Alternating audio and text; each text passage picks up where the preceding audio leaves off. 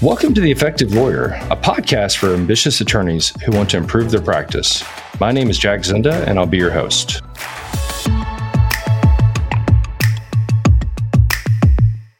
Today, I want to talk about how to land a job at a law firm or a trial law firm or personal injury law firm. I get approached all of the time by young attorneys saying, Hey, I want to get a job at X firm. How do I do it? Or, Hey, I want to get a job at your firm. How do I do it? Um, and I see them overlook some really easy opportunities to help land those jobs. Um, I'm a little hesitant to do this because I'm worried that every applicant we get our law firm moving forward is going to follow these steps verbatim. But uh, I guess that shows a lot of aptitude and effort if you're going to reach out and listen to this and, and follow these steps. Okay. Number one, customize your resume and cover letter. We get tons of resumes and cover letters that are generic. Say, I want to work at a law firm that handles cases, that is in a state that I would love to do. The end. Talk about why you want to work at this particular firm. Number two, identify the firms you don't you want to work at. Don't go after like a hundred.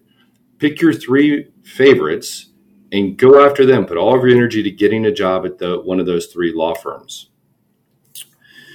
Number two, research the place you want to work know about the people, know the culture, know the history, look at the website, look at LinkedIn, look at the bios of the partners. One, to make sure you really want to work there.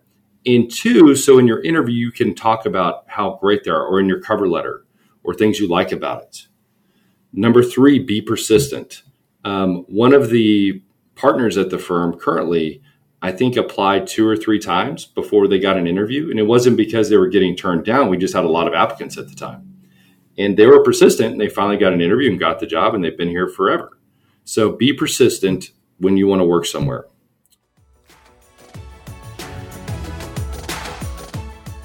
This podcast is presented by Zinda Law Group, a nationwide personal injury firm. For over 10 years, the experienced lawyers at ZLG have been partnering with outside counsel across the United States on all types of personal injury and wrongful death cases. With over 30 attorneys, Zinda Law Group has paid out millions in referral and joint venture fees since 2015. To learn more about partnering with Zinda Law Group, please email us at referrals at zindalaw.com. We'll schedule a time for you to meet with Jack Zinda or one of our trial lawyers to discuss your case.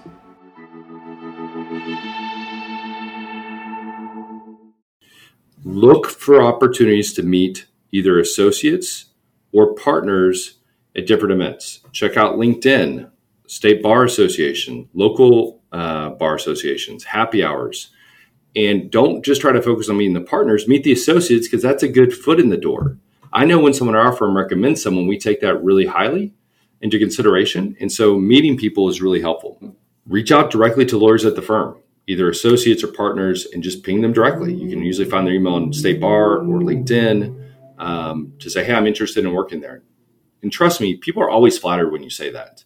Nobody's offended that you're asking to work at a firm or saying you're showing some interest. Um, I always take it as flattery, even if we're not looking for someone. Um, in the interview itself, paint a vision for how you can help the firm. This is another area I see a lot of interviews go the wrong direction. They talk about how I can help them. Hey, I want to move to Austin so bad. Can I work at your law firm? Side note, that's the worst reason to say you want to work at somewhere because where they're physically located. Okay. Your employer does not care that you want to live in Austin. They want to know how you can help them. Okay. And I, I kind of look at that as almost a red flag because maybe they're just applying to work here because they want to live in a certain city. Um, so paint a vision for how you can help them and be dogged. I mean, I have a rule. I probably shouldn't say this again. If someone drops off a resume in person, that they get an interview.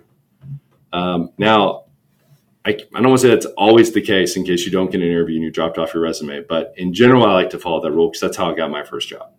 So be dogged, be persistent, find the firm you want to work at, talk to people in the community, and hopefully that helps you get the your job of your dreams.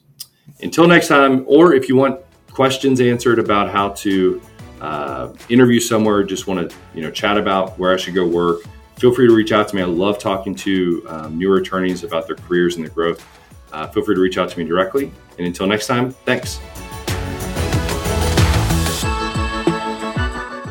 Thanks for listening to today's episode of The Effective Lawyer.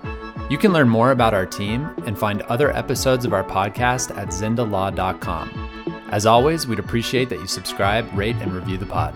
Thanks.